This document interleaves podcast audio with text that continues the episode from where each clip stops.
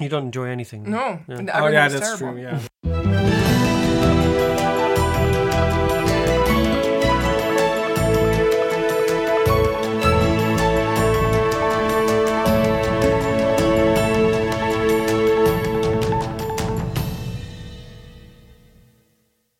It's Friday, December the 7th, and this is the Dutch News Podcast, your weekly chance to catch up with what's been going on here in the Netherlands. I'm Gordon Darragh, Dutch News contributing editor and stroopwafel connoisseur, and I'm joined as usual by my fellow contributing editor and Wie is de Mol devotee, Molly Quell, and Paul Peters, yellow jacketed domino aficionado. Why am I yellow jacketed? Uh, because well, I thought you, you, you did you not tweet a picture of uh, one of the uh, oh the, the the lone gilet jaune who made it to the uh, Tweede Kamer and was then escorted by police. Oh yeah, that's true. That was one of the ophefs. Yeah, Yes. that's true. There was a uh, a yellow jacketed uh, guy who was sitting on the uh, on the in the audience of the Tweede Kamer, but it's not allowed for the audience to make any political statement whatsoever. Ah. So he was escorted out by oh, police. because he's wearing the yellow jacket. Yeah, and that's that's considered a political statement. And um, uh, he didn't initially wanted to leave. He uh, Yeah. also claimed that he was just a uh, road worker. I was gonna say, did, yeah, what was his claim that he just had like his car had broken down and he hadn't had time to change out of his emergency Yeah. jacket? Or he was working for the breakdown service and he come to take Thierry Baudet away. I don't Ah. know. something like that. But uh, yeah, uh, anyhow, he uh, he had to go. Yeah, I just was amused by the fact that they tried to get some kind of gilet jaune spin-off movement going here, and about 200 people turned up, and they went to do a protest on the Malieveld. By the time they got to the Malieveld, about three quarters of them had dropped out, so they scrapped it. Was it raining? I think so. Yeah. There you go. And there was well, also they, they, well, they spotted a d- d- discount sign in a shop window on the way. Probably, Yeah. yeah. There was also a yellow uh, jacket uh, uh, demonstration. I think it was in Nijmegen. Uh, a group of, I think it was a group of 50 people gathered. Uh, all of them were wearing yellow jackets, except one person who didn't get the memo. She was wearing an orange. Yes, I saw that. Yes, that was very good as well. Good to know that they're welcoming to other. Other other Other colours. other jacket colors, yeah. yeah. Yeah. And so, Gordon, you've completed your uh, taste test of all of the flavored stroop waffles I that have. we got for you. I've gone through every single flavour of Albert Heijn flavoured stroopwafel uh, after you so kindly gave me an entire bag full of them, and so I've been working my way through over about th- two months. The look on Paul's face is the All most. of them? All I've, of I've had in- every single one, Wow. yeah, except for the plain ones. They're still. Except the plain ones. uh, I what- left them as a tr- end as a treat after I've gone through all things like the lavender stroopwafel. and what was worse? The worst one was the lavender, definitely. It, it actually tastes, it actually smells and tastes like your, your grandmother's underwear drawer. So why would someone use Why that? do Have that as a flavour? Why do you know how Gordon, that smells or tastes? Gordon, why do you know what my grandmother's underwear drawer tastes like? Uh, we're not going into that right, right here. That, that's not an episode. Yeah. No. Um, Yeah, that's the After Hours podcast. And uh, or, And, or, or, um, or no hours podcast. no hours podcast. uh, uh, and, and and Molly, so why are you uh, going to be so interested in Wie is de Mol this uh, next year? I I had a an insane realization this week. Well, I heard an, an insane thing, which is is that. So here comes my embarrassing confession, which is is that I'm very You were at obsessed. Lorry last night, I was at the Laura last night, which anyone that lives in Delft knows that that was a terrible decision. but that's not the embarrassing. That's not as, that's not about. nearly as embarrassing as what I'm about to say. Oh, oh wow. Um, So uh, we are aware that YouTube is a thing, and that um, there's a lot of people on YouTube who call themselves beauty gurus, and I quite enjoy watching their makeup tutorials. Despite the fact that I am not typically a lot of makeup wearing person. Um, and there's one particular woman named NikkieTutorials who is extremely popular on YouTube with her makeup tutorials. And I only found out like two days ago that she is actually Dutch and lives in Amsterdam. I had Oh. no idea that she was Dutch Oh wow. um, and was very shocked by this. And then I found out that she's going to be on Wie is de Mol next season. So I think I may have to watch it. You might have to tune in. I've Uh, I've never seen any of her videos, but I do know that she's Dutch. But you didn't. She doesn't have an accent. She then, doesn't I have an accent. She sounds American. Did yeah. she? Perhaps she stayed a couple of years in the United States or something. I don't. Yeah, I don't know. As at least on the her Wikipedia page, she was like born in Wageningen and then moved to Amsterdam. So there's nothing mentioning about that. I don't know. Maybe she watches a lot of YouTube. I think but- I know her because she was uh, listed in the uh, quote 500 or young people quote 500 or Yeah. something. She makes a lot of money with these videos. Yeah, she makes a lot of money with these videos, and she has like her own makeup line, and she is one of the many uh, beauty gurus that I subscribe to on the YouTubes.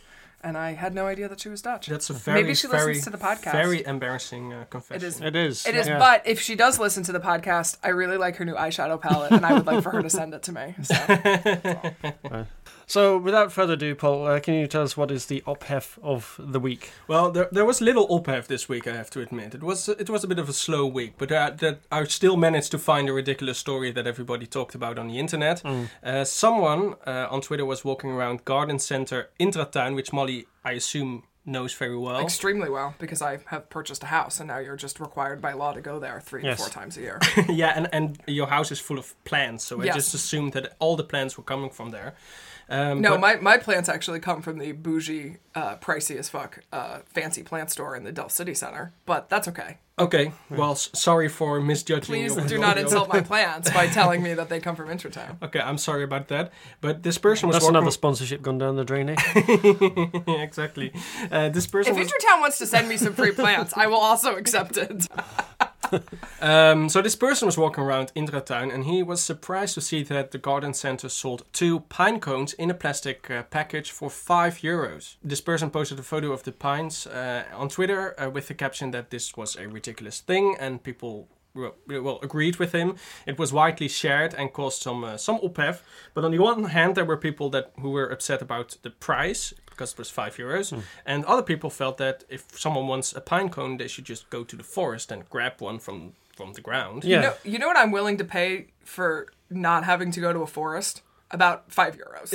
so for me, I feel like this is a good Yeah, deal. but- If, and if you was- went, if you went to a forest, uh, presumably you would go there like by car or train or something. It would probably cost you about five euros. yeah, unless you live in a forest, this is not that bad of a deal. Exactly, and you are in a garden center where they sell plants that are put indoors from outdoors. Yeah. It's the same thing. Yeah. So yeah, I didn't really understand why people were mad about this. If you don't want to buy it, just don't buy it. Yeah. And uh, yeah, it also reminded me of uh, there, there, there's a regular thing that people cause some ophef because they walk around in the supermarket and they find I don't know a, a hard boiled egg or or a peeled orange or something, and they they they think that's ridiculous that that's being sold, but at the same time they buy uh, uh, chopped l- lettuce, for example, Right. or, or or pre-sliced I don't know vegetables in a bag. The- That's the same thing. The Albert Heijn by me has uh, frozen grilled cheese sandwiches, so frozen toasties. So you can just not have to, I don't know, put the cheese between two slices of bread and slap it in the oven, but just slap it in the oven, I guess. Yeah. So Yeah, so if you don't want to buy it, just don't buy it. Yeah. So that Yeah. was uh, that was the ophef of the week. I also included a photo if you want to see it. yes, we will. yes, we yes we, we will. The, I'm sure it will be. we in saw the photo. We have the photo here. Yeah. So Those are we'll some nice looking that. pine cones. I don't. Uh, Yeah, exactly. I mean, they're, they're selected pine cones. they're not very just pretty, any old pine and I don't have to go to a forest, which I'm keen on not going to a forest. You don't like forest? No. What have I you got don't- against But you have a forest in your house. Exactly. Why would I need to go to Ah, that- another one? That's true. This week, we'll look at how an Armenian family are getting round the clock protection to stop them being deported, how Amsterdam called time on its iconic giant letters, and the government announced the final countdown for road traffic deaths. And in our discussion, we'll ask why a deal to improve migration procedures has sparked growing international ophef. Ooh, international op. Yeah, this is That's inter- exciting. ophef is going international. Yes, and the Amsterdam letters was also ophef. So There was a it's lot of it's, about it's that, an yeah. episode. Uh, Yeah. It is, an ophef special. There's quite a lot of ophef as well about uh, the top story. Since October 26, the Bethel Church in The Hague has organized a round the clock church service in an effort to prevent the deportation of an Armenian family.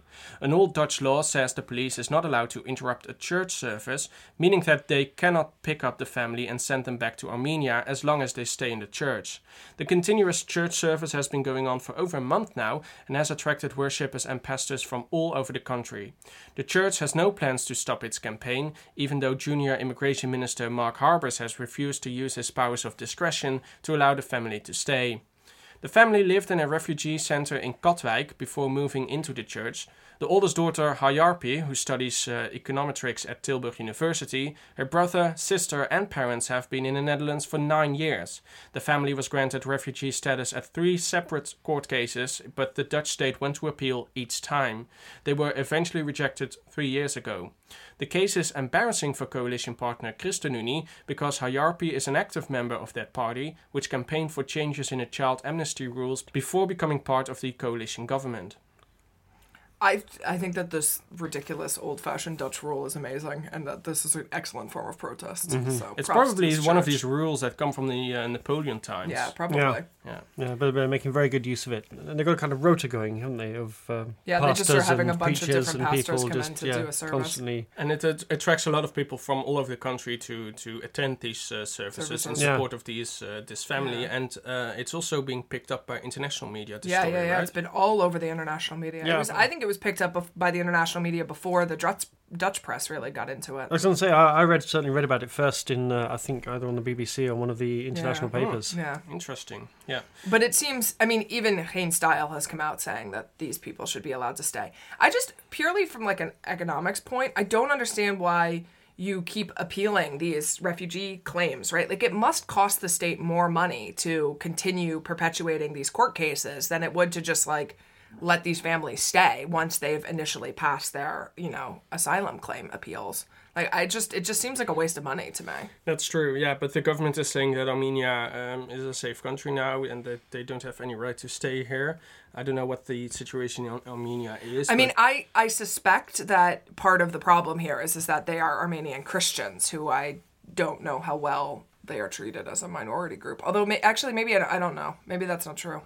Um, but they're not the only ones because we also had this case of um, who were the Lillian kids? Hoek. Lillian Yeah. Hoek, yes. a couple of uh, months ago, and, and, and their story really caused ophef, and eventually it caused so many ophef and Yeah. outrage that the junior minister was forced to to use his uh, power of discretion to allow them to stay. Yeah.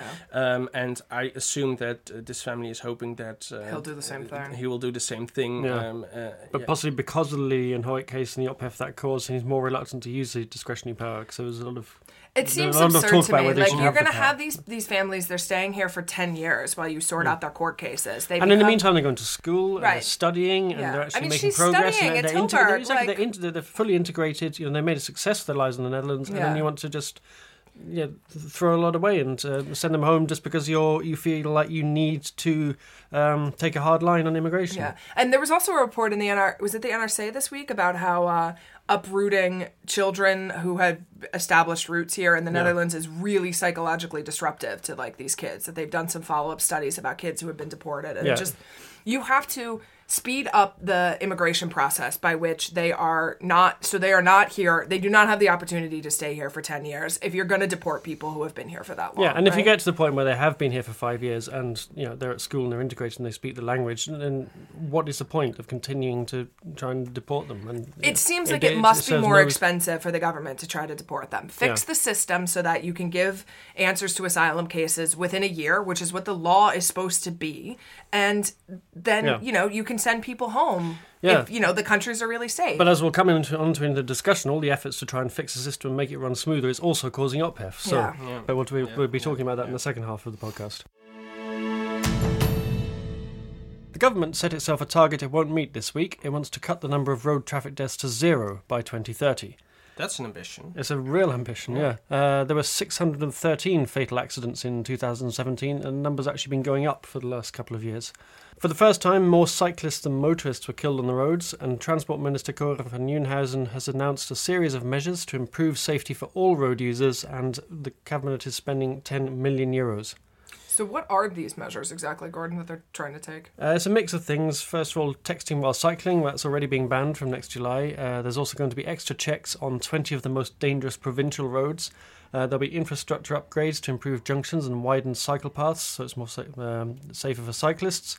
And there'll be compulsory road safety courses for people on scooters who are caught under the influence of drink or drugs. Motorbike helmets will be given an expiry date. Apparently, they, they degenerate over time, but uh, often owners aren't aware of that. And safety standards are being introduced as well for cycle helmets. But cycle helmets won't be made compulsory, and the 130 kilometre speed limit on motorways is also not going to change because uh, the VVD are too committed to it. Yeah, but there was, there was a climate law that was uh, discussed in Parliament Yeah. yesterday, and um, according to this climate law, there won't be any cars in 2013 because they will be so expensive that Yeah. nobody can uh, can afford them anymore. so that problem is solved. Um, yeah, and uh, but but still, road safety in the Netherlands is still one of the best in the European Yeah, Union. for Uh, sure. It for example, in Belgium, I know that uh, the number of deaths deaths per uh, traveled kilometer is is double is is twice as high as in the Netherlands. So um, compared to the rest of the European Union, it's it's not that bad in the Netherlands, but it is worrisome that that these deaths um, are increasing in the past uh, couple of uh, uh, years. And I also saw a story of the at the NOS of a roundabout in. Uh, Apeldoorn that Yeah. was uh, that was being redesigned to increase uh, road safety, especially for cyclists, because roundabouts are usually combined with uh, with uh, with the bike lane, for example, and that uh, is very dangerous because uh, motorists they have to uh, watch out for not only Yeah. uh, other cars but also for for for Cyclists. for cyclists, and they have to really turn around their head Exactly, and to really crane break their neck. neck. Yeah. Yeah, so uh, yeah, the, the, that was an interesting Yeah. story. So they made Apeldoorn. they, in Apeldoorn what they've done is they, they've made the roundabout a square, right? yeah, for the Yeah. cyclists, so Yeah. the motorists can see them from uh, see them more easily Yeah. Uh, approaching the the roundabout. I am Yeah. curious, and I've not seen any. I didn't see any data on this in the report, but exactly like what, if they know what exactly causes is the cause of most of these accidents. Like, is it people speeding on the motorways, or is it cyclists who are driving? You know, is it cyclists where they share space with the with car traffic and that kind of stuff? I haven't seen any details on this. I mean, I me suspect neither, at but- least eighty-five percent of it is uh, scooter delivery people who drive entirely too fast. yeah, Um, probably yeah. yeah. But I think um, using your mobile phone in traffic that's that's the real problem Yeah. and one of the main reasons why this uh, this number is going up. Yeah. But using your mobile phone as a car driver or as a cyclist? Both, Yeah. yeah, it's a it's a real problem for for both uh, Yeah. car drivers and cyclists, yeah, and uh, pedestrians as And well. pedestrians. For Actually, pedestrians. I definitely walked into a pole the other day because I was WhatsApping. Is that another? This is the the, the Molly makes embarrassing Yeah. uh, Decisions. revelations. It's a Molly uh, Confessions uh, podcast. Yeah. Yeah. We, we can maybe bring out the board game for Christmas. Yeah.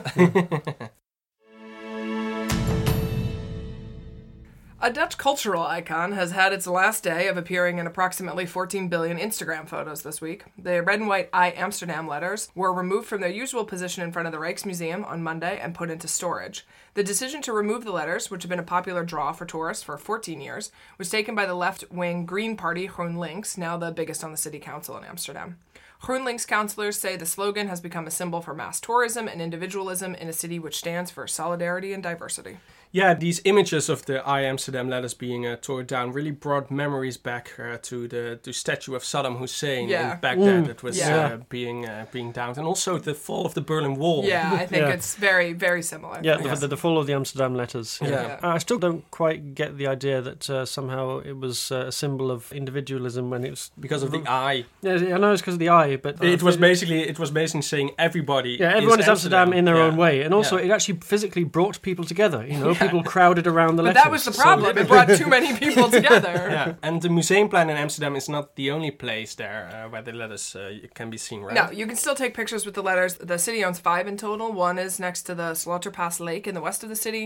There's one in the southeast by the Het Eye Museum, and there's some at Schiphol Airport. So you can definitely go take your pictures, just not right in front of the Rijksmuseum. Well, you can still take a picture in front of the Rijksmuseum. Yeah, you now, can do now that actually too. you'll have It's the just the museum. in the background, Yeah. which is actually a much nicer background. Yeah, I would agree with that. I would think.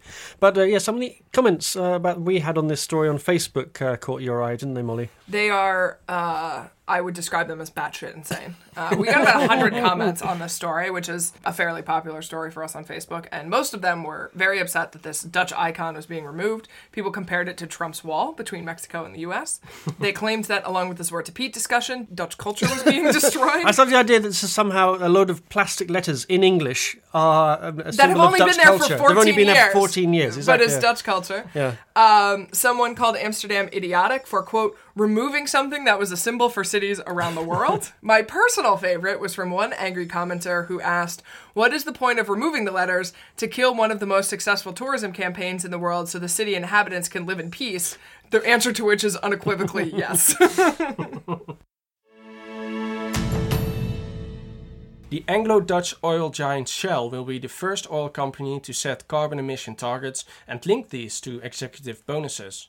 According to the Financial Times, the move comes after increasing pressure from Shell's shareholders, such as Robeco and the Church of England, who pushed the oil giant to make commitments to cut its carbon footprint. Last year, Shell announced its ambition to reduce its carbon emission by half by 2050, but the group of shareholders criticized this as not going far enough. Shell CEO Ben van Beurden was initially afraid stronger commitments would leave the company too inflexible to properly adapt to changing circumstances in the world market. But after a long dialogue with the shareholders, Shell decided to increase its emission goals. The thing that surprised me the most in this story was that the Church of England is a shareholder. I was gonna say, yeah. Uh, the, Shell. the Church of England has its tentacles everywhere. it's the Soros of it religion. really is. It was a medieval predecessor of Soros. George, Um, so, uh, do we know how many just to be clear to our listeners, we don't actually think that George Soros is like backing us. Yeah, you actually have to make that clear these days. Yeah, you do. We don't. We don't think Yeah, this. we We're don't not think it's- no. anti-Semitic. Yeah, we're also not being paid by George Soros. Although, if George Soros wants to sponsor this That's podcast, fine. that's We'll- okay. we'll take yes, his please money. get in touch, totally George. okay. Yeah, Yeah. we'd love to hear from you. By denying this, you just earned the bonus, I think, of Yeah, George Soros. exactly. Yeah. And, you know, and if you wanted to send me some eyeshadow palettes, I wouldn't be mad at George Soros eyeshadow palettes either. Or plants. Or plants. Doesn't matter. Do we know how many of these bonuses are going to be cut if Shell doesn't meet its emission targets? Well, So- it's still unclear. Mm. Um, Shell will introduce a new bonus and payment system in 2020, but how this system will take shape exactly is not yet known. Yeah. Will they be cut or will they be deferred? Which is what usually happens with executive bonuses. They say, "I'm not taking my bonus this year," and then they take it the next year. Yeah, or no they will increase just it. the annual Yeah. uh, payment. Yeah. Yeah. Uh, the percentage of bonuses still has to be set, and this is still a matter of negotiation between uh, Shell's shareholders, the unions, and the board. So does this mean like Shell will be a green energy company now? Well, no, not in the near future. Shell invests a total of 25 billion uh, dollars annually, and uh, starting in 2020, they will invest uh, one to two billion dollars in renewable energy. Up to now, their involvement in this area has been very limited, and it is expected that in the long term, the company's main focus point will still be fossil fuels, which makes sense because they earn a lot of money making fossil fuels. Yeah. Yeah, that's kind of what they are. That's Yeah, what they're, they they're do. an oil Literally what company. they They're going to carry on being an oil Yeah. company. Yeah. Sports news now, and the Netherlands' reward for the dramatic late comeback against Germany in the Nations League tournament is a semi final playoff against England. Manager Ronald Koeman said it's always a battle when the two teams meet, although it was not clear if he was talking about the players or the fans. Both. Yeah, yeah, it was- it'll certainly be the fans. Uh, the match will be played in the Portuguese city of Guimarães on June the 6th next year, and the final will be three days later. Uh, Portugal are playing Switzerland in the other semi final. Oranje have also drawn Germany again in the qualifying groups for the 2020 European Football Championship. The two countries just can't seem to get enough of each other at the moment. And there's another chance to qualify through the Nations League tournament, but that's incredibly complicated. They're trying to make it to their first international football tournament, of course, since 2014. And the other teams they're up against are Northern Ireland, Estonia, and Belarus. And given two teams qualify from the group, I think that gives them a pretty good chance. Can you explain the other the other way? Uh, No, I can't. can, uh, I really well. If you've got half an hour. And, No, let, we don't. let me use Wikipedia, then maybe. And the diagram. Instead of the the um, incomprehensible uh, qualifying system in the Nations League, we can just discuss Dick Advocaat. Yes, can't? Yeah. finally. Yeah, there was some Dick Advocaat. There was some- ophef. There there's was some Dick vintage. Advocaat There's some vintage Dick Lawyer ophef this weekend. Oh, It was tell great. me the dick lawyer. Please tell us everything about It was it. great to see. So Advocaat, who's manager of FC Utrecht at the moment, and uh, they're doing quite well, but they were involved in a very tempestuous game at Excelsior. They were 3 0 down at half time, so Dick wasn't very happy at all in general, but particularly unhappy that his team weren't given a penalty. So he went over and bawled out the referee, Richard Martens, in the uh, half time interval. And you can see video He footage of this. the in the camera referee. went up to the referee. Mm. And um, yeah, it gave him such an earful that the referee actually called him into his office to try and calm him down and show him the pictures and explain why he hadn't given the red penalty. Then the second half, the teams came out. Utrecht were playing much better, pulled back two goals in 10 minutes. Then 15 minutes later, they had a very dodgy penalty decision of their own. Where Oh. Martens at first, he wanted to give a free kick outside the area, but then the video referee got involved, said a The word in his ear, yeah. and the VAR, yeah, said um, actually you should give a penalty. So he gave a penalty. Utrecht scored. That made it 3 all. That was the final score. So they came back from 3 0 down to 3 all. But then after the game, the referee said actually it wasn't a penalty because the player wasn't fouled at all. So Okay. after Advocaat So I given- assume Dick Advocaat graciously said that this was all a mistake and that he gave back the team's winning point uh, after the game because it wasn't supposed to be a penalty. Uh, no. Okay, so yeah. But then that means because the, the manager of the other team, Adrie Poldervaart, was now absolutely fuming because uh, he felt that the referee had been influenced by the fact that Dick Advocaat had had a word with him in the halftime corridor. Dick Yeah, Lawyer so- lawyered his way yeah. into uh, an extra penalty kick for So- his team. a lot of basically- confuse, a confusing story, is it? It's like the Brexit of the Eredivisie. Is there any other uh, Eredivisie news, Gordon? Uh, it's got slightly more exciting because uh, PSV, who'd won 13 games in a row and were just running away with it. Uh, lost to Feyenoord, so Okay. now only two points ahead of Ajax, and Feyenoord are another five points behind. Was the Um, first loss of PSV, wasn't it? It was the first drop points at all. They hadn't Yeah. drawn or lost a game all season, so big win for Feyenoord. And uh, PSV and Ajax are both in the Champions League action again next week as well. The Dutch news podcast's official guru and favorite Tinder match, Emile Ratelband, lost his bid to have his age officially cut from 69 to 49. Ratelband drew headlines around the world when he went to court last month to try to have the clock turned back 20 years on his official documents. Rejecting the plea, the court said that Ratelband is at liberty to make a formal complaint if he feels he's been discriminated against because of his age, and that there are no grounds to make new jurisprudence on the issue. Quote, all sorts of rights and duties, such as the right to vote and compulsory schooling, are dependent on age, but not on name and gender, the court said. Ratelband had argued that changing age is the same as transgender people changing their sex or someone officially changing their name, which it unequivocally is not. So the, the court basically says that if Ratelband feels that he has been rejected on Tinder because of his age, he can just file a formal complaint. I guess so, against like other people on Tinder. I'm not really sure who you would even I think sue. that's what they're Against advising, Tinder, yeah. yeah. There was a ridiculous court case in the US a few months ago where someone had they had matched on Tinder, this couple, and the guy had listed his age as like 15 or 20 years younger than he actually was. And when they showed up to the date, the woman was like you are clearly older than you indicated. And he said oh yeah i'm not 30 i'm 45 or whatever. And she afterwards said you know they like had dinner or drinks or whatever it was. And afterwards she was like you know you're fine but i don't want to date someone that's like 15 years older than me. And then he sued her for age discrimination. And she might have lost the lawsuit except for the fact that he lied initially. And so it was like a bre- considered a breach of contract hmm. because he was like dishonest in the original. Yeah. So, Yeah. yeah And why did Emile Ratelband want to change his age officially in the first place anyway? I mean, I assume it's because he knew it would attract a lot of immediate attention. But No, surely not. How cynical of you. uh, according to him, he says, "quote When I'm on Tinder and it says I'm 69, I don't get an answer. When I'm 49, with the face I have, I will be in a luxurious position."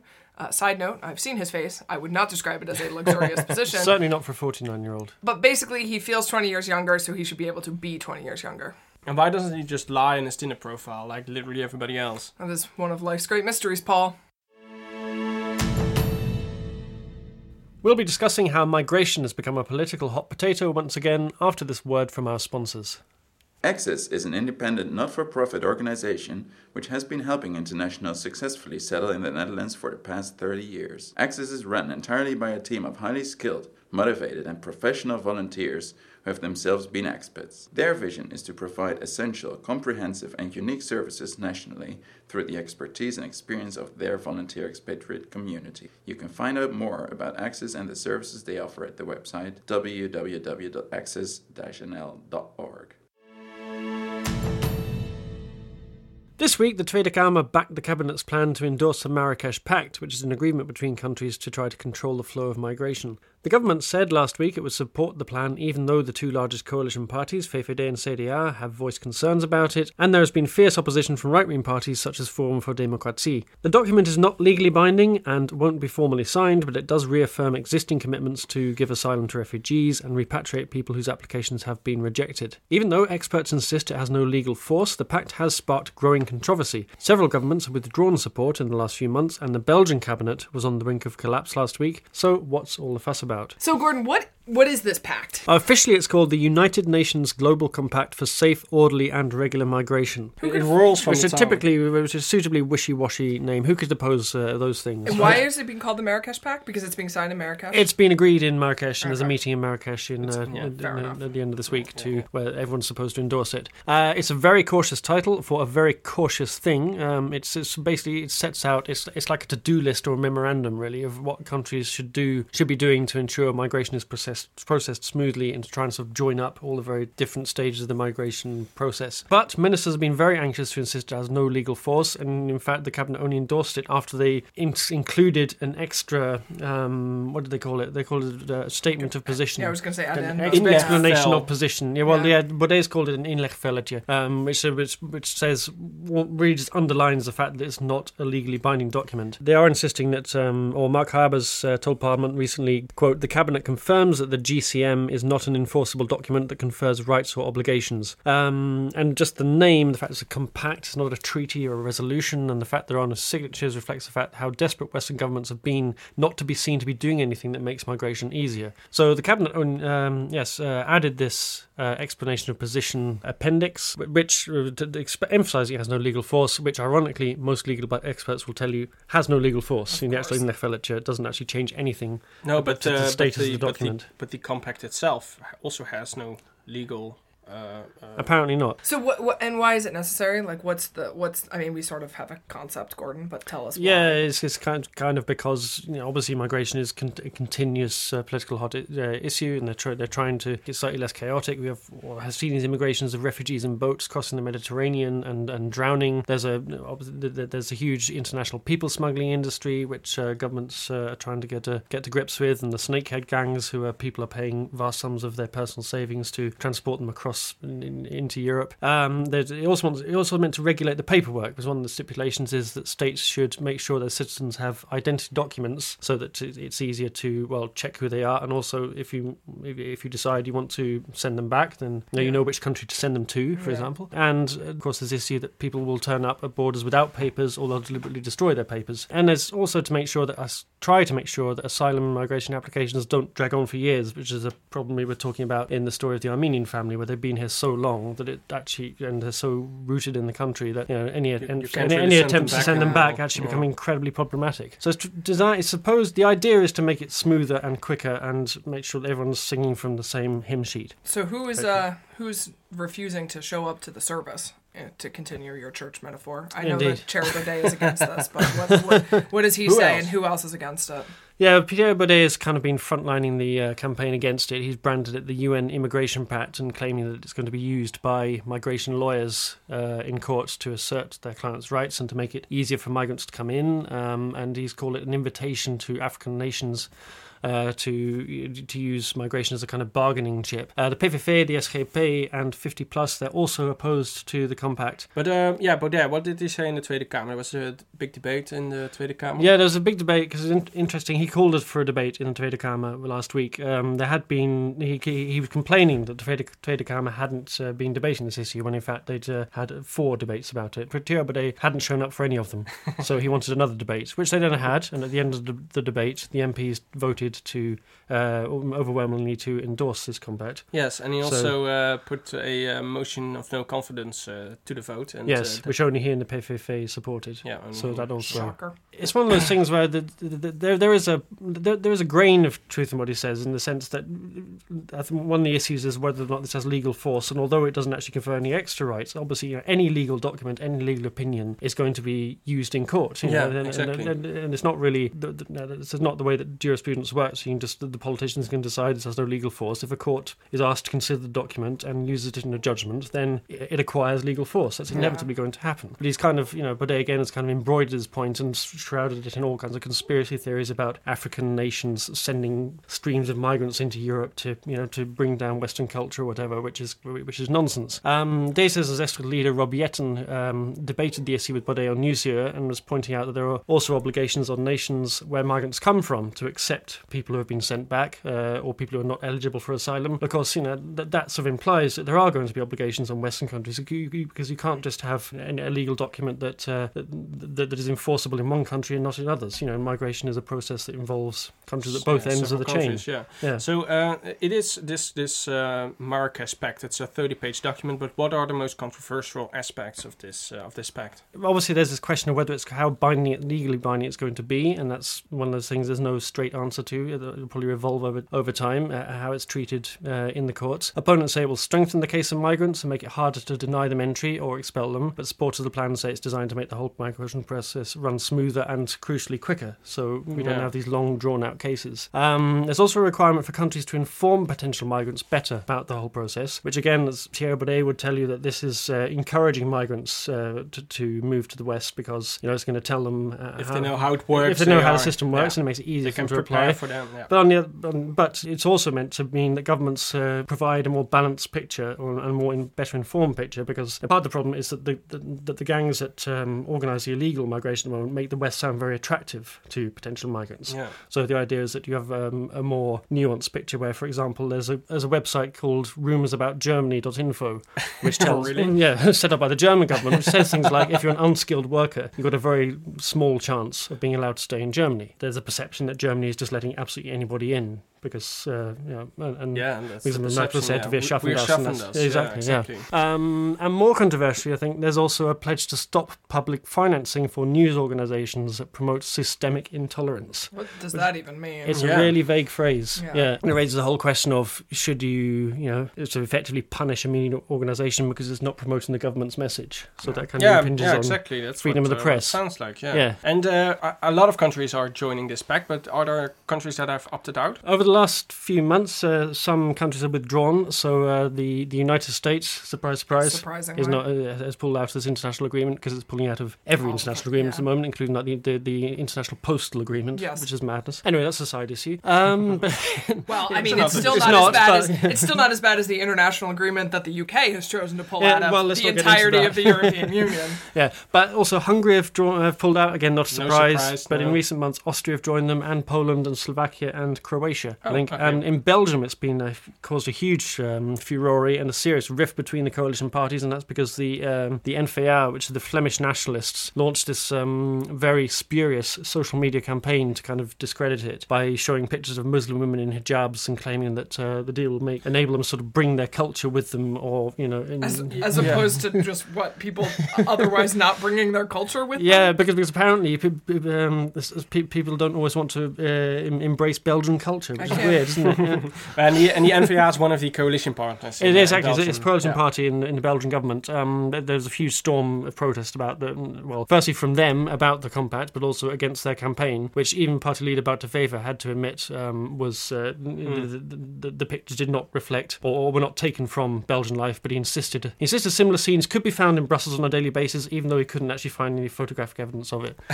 I think this goes a bit back to this. There was a story this week. It came out of oh, I don't remember the statistics organization that did this study about how people perceive things about their own country and what the actual like s- situation is. Mm. And so the, the Dutch they asked some some questions about like how many people here are born like out have are are from outside of the Netherlands or have a parent who's from outside of the Netherlands. You know what part of the population is Muslim? What's the unemployment rate? And like the Dutch are like way off on this, right? Like the Dutch assume that something like twenty percent of the population is Muslim, and it's really like five percent. They think the unemployment rate is like eighteen percent, and it's really like mm. four percent.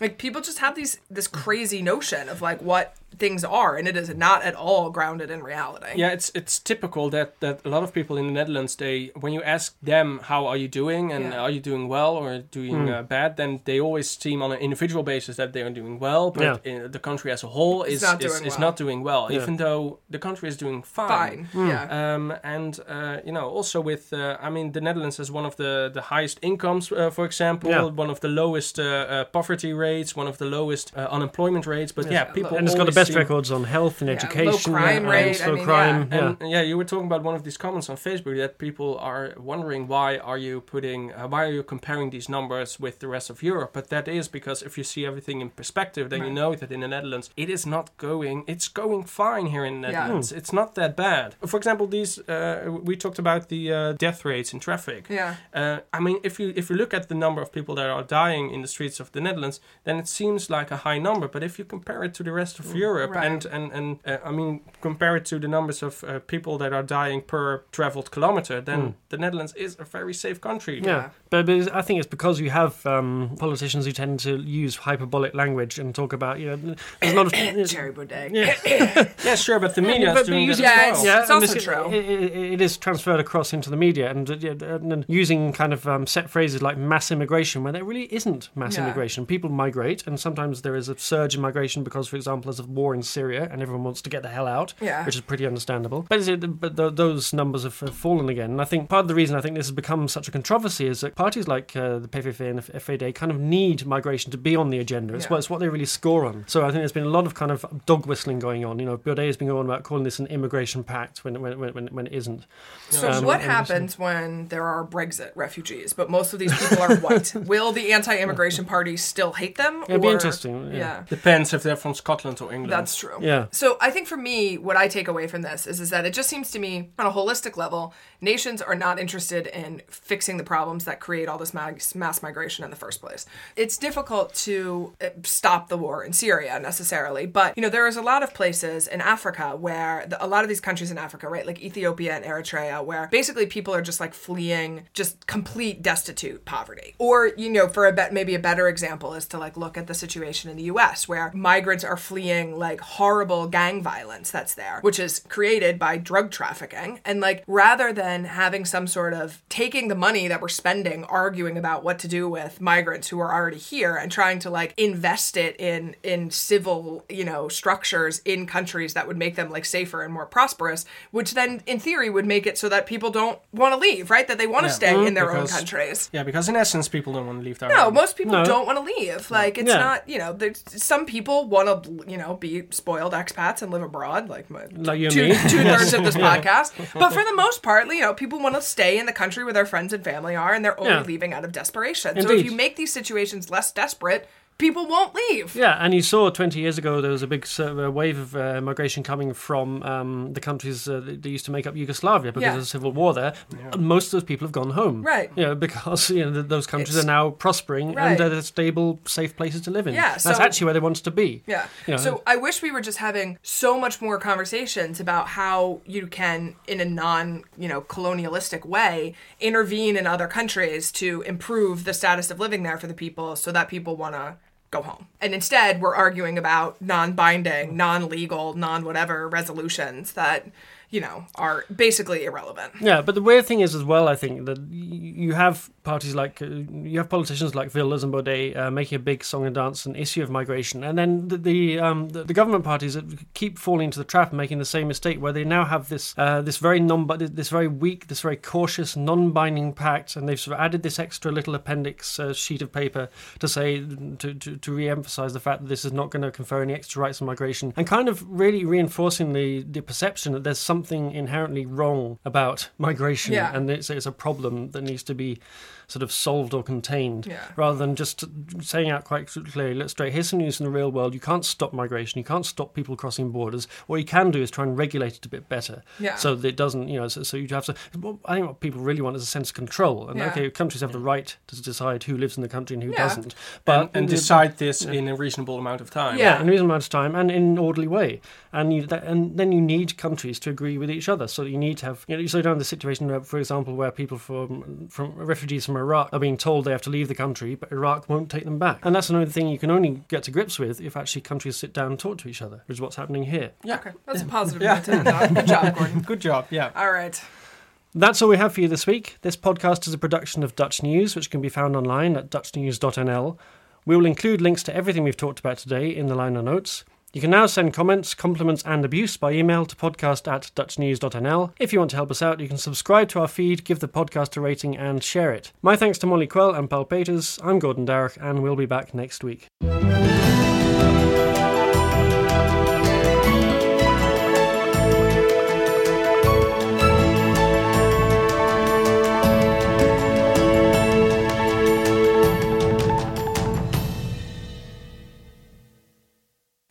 Yeah, yeah, it's a, it's a, it's another Dutch tradition that's uh, being taken away from us. Yeah. Even though the most important Dutch tradition that's being taken away from us is Domino Day, Yeah. which Hmm. is still, uh, uh, I think they stopped uh, broadcasting Domino Day ten years ago, and it's still not uh, returned to Dutch television.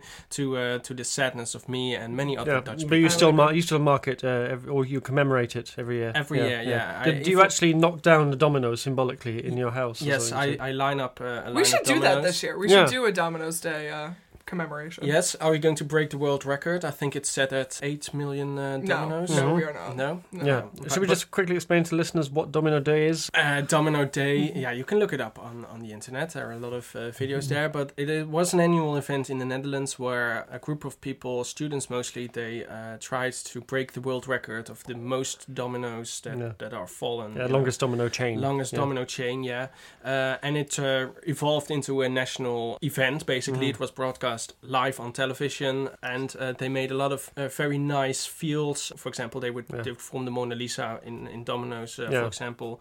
It was pretty spectacular. Yeah, but what is it? What was the event again that killed Domino Day? Because I think this is what made it special. I think they they couldn't find any sponsors anymore. Oh. I think it was uh, because of the uh, economic crisis in 2008. Oh, was it? That I thought it was No, because I thought it was was because because they of the- destroyed the bird that. It was uh, the that- bird. that Oh no, destroyed that was in Domino Day. 2003. But after Yeah. that, they continued. Uh, Oh, they uh, carried on, doing it. yeah. Yeah, they carried on. But the Domino Mus is, I think, the, the mother of all ophefs. Yeah, completely. They were preparing this a domino world record, so they had put up millions of dominoes, and then all of a sudden, in this giant hall, a sparrow flew in, uh, knocking down thousands. Ten thousands, hundred thousands of dominoes. So they had to do something because the date was approaching. So they had to fix this, and they couldn't find or they couldn't catch the, the sparrow because if they tried, the bird would would knock even down uh, knock down even more. Um, so they hired a hunter, and uh, he shot the domino, and that uh, caused No, a shot- lot of he a shot lot of sparrow. Yeah. uh, the, the, he, he shot the domino. He may have also shot some sparrow. He probably dominoes. shot some dominoes as well. as yeah. well. Yeah, so um, um, that caused a lot of ophef because Mm. people uh, felt re- really sorry for this bird. But you can still find the domino mus. It is stuffed and it's on display in the uh, Mhm. Natuurhistorisch Museum in Rotterdam. Yes. Yes, in the uh, Birds with the Backstory or Animals with the Backstory exhibition, which Yes. is very cool, and you should go see it.